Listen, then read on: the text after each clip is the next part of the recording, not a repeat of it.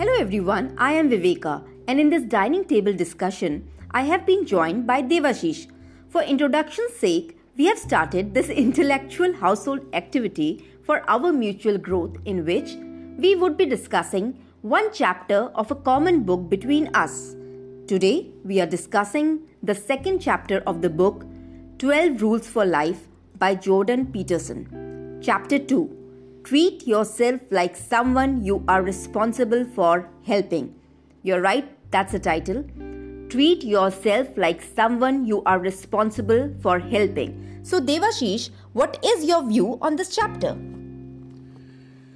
Viveka, have you heard those in-flight announcements?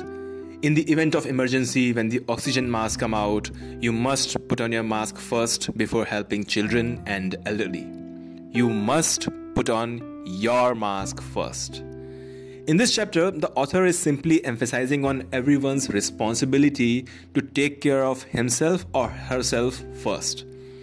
I have read a lot of autobiographies of famous celebrities, and I have found one thing common that they become great because they treat themselves with respect, love, and care. A lot of us at times don't take our medications on time, don't sleep on time, don't feed ourselves properly or on time. But when it comes to taking care of our kids, loved ones, even pets, we take care of all these things. Isn't that a real tragedy?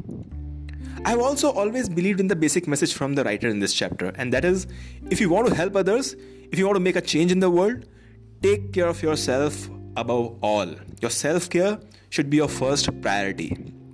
The writer has spent substantial part of the chapter in explaining why do not we take care of ourselves as individuals. And what, what I understood as the bottom line is that human beings at times ignore themselves because of lack of self respect some kind of a guilt, or at times, because right from our origins, we humans live under a low self image as a species which is cruel, privileged, and selfish. For me, this chapter was about understanding the difference between self care and selfishness, and the difference between sacrifice and self infliction. A poor mother eating in moderation to feed her children is sacrifice, it's a virtue. A well to do mother eating late in the day because she had to finish household activities, feed everyone else, that delay in eating, according to me, is self infliction, which is foolish. Viveka, this is what I found in this chapter. What is your takeaway? Devashish, this chapter is kind of an awakening for me. You know, I'm kind of a person who gives 100% while caring for someone else, 100% compromising my well being, and whenever I've shifted my focus from others to myself, I have always doubted my trajectory.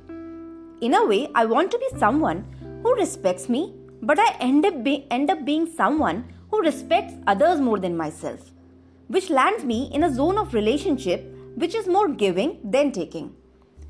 You know, I personally feel each one of us must at least read this chapter once, if not this book. Treat yourself like someone you are responsible for helping. I think it's self explanatory we are so much conditioned to treat others with respect, care, and love, animate or inanimate, that we ignore ourselves on the way. This has been explained very well with an example by the author. Many people often take care of pets more than they take care of themselves, which, is, which has been explained through religion and symbolism of man and woman.